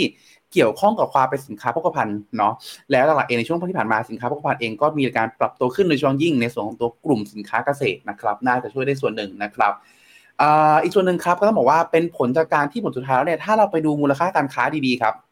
บมูลค่าการค้าของไทยเป็นหลักนะฮะยังมีสินค้าส่งออกหลักที่อ่ะแล้วผมยังประเทศคู่ค้าหลักที่เราส่งออกไปหลักครับยังเป็นในส่วนของตัวฝั่งสหรัฐครับซึ่งพอเป็นลักษณะนี้ครับสิ่งที่เกิดขึ้นก็คืออ่าช่วงที่ผ่านมาจีนเองอยู่จุดที่เป็นคู่ค้าเบอร์สองของเราชะลอลงแต่เรายังยังเคราะห์อันดีฮะที่สหรัฐเป็นคู่ค้าหลักเบอร์สองและเขาอยู่ในจุดที่กำลังการบริโภคในช่วงก่อนหน้านี้ยังแข็งแกร่งอยู่เพราะฉะนั้นเองก็เลยช่วยชดเชยบางส่วนได้นะครับก็ทำให้ในส่วนของพอประกอบกับเรื่องของตัวปัจจัยด้านการเมืองของในประเทศนะตรงนี้ครับทำให้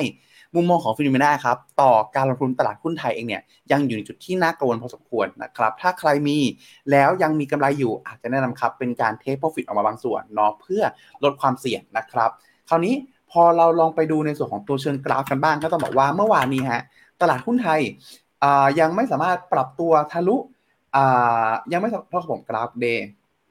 ยังไม่สามารถทะลุฮะในส่วนของตัวแนวโน้มสำคัญนะตรงนี้ได้นะครับก็คือแนวที่ประมาณสัก หนึ่งพันห้าร้อยสามสิบ หนึ่งพันห้าร้อยสี่สิบ ขึ้นมาได้นะครับ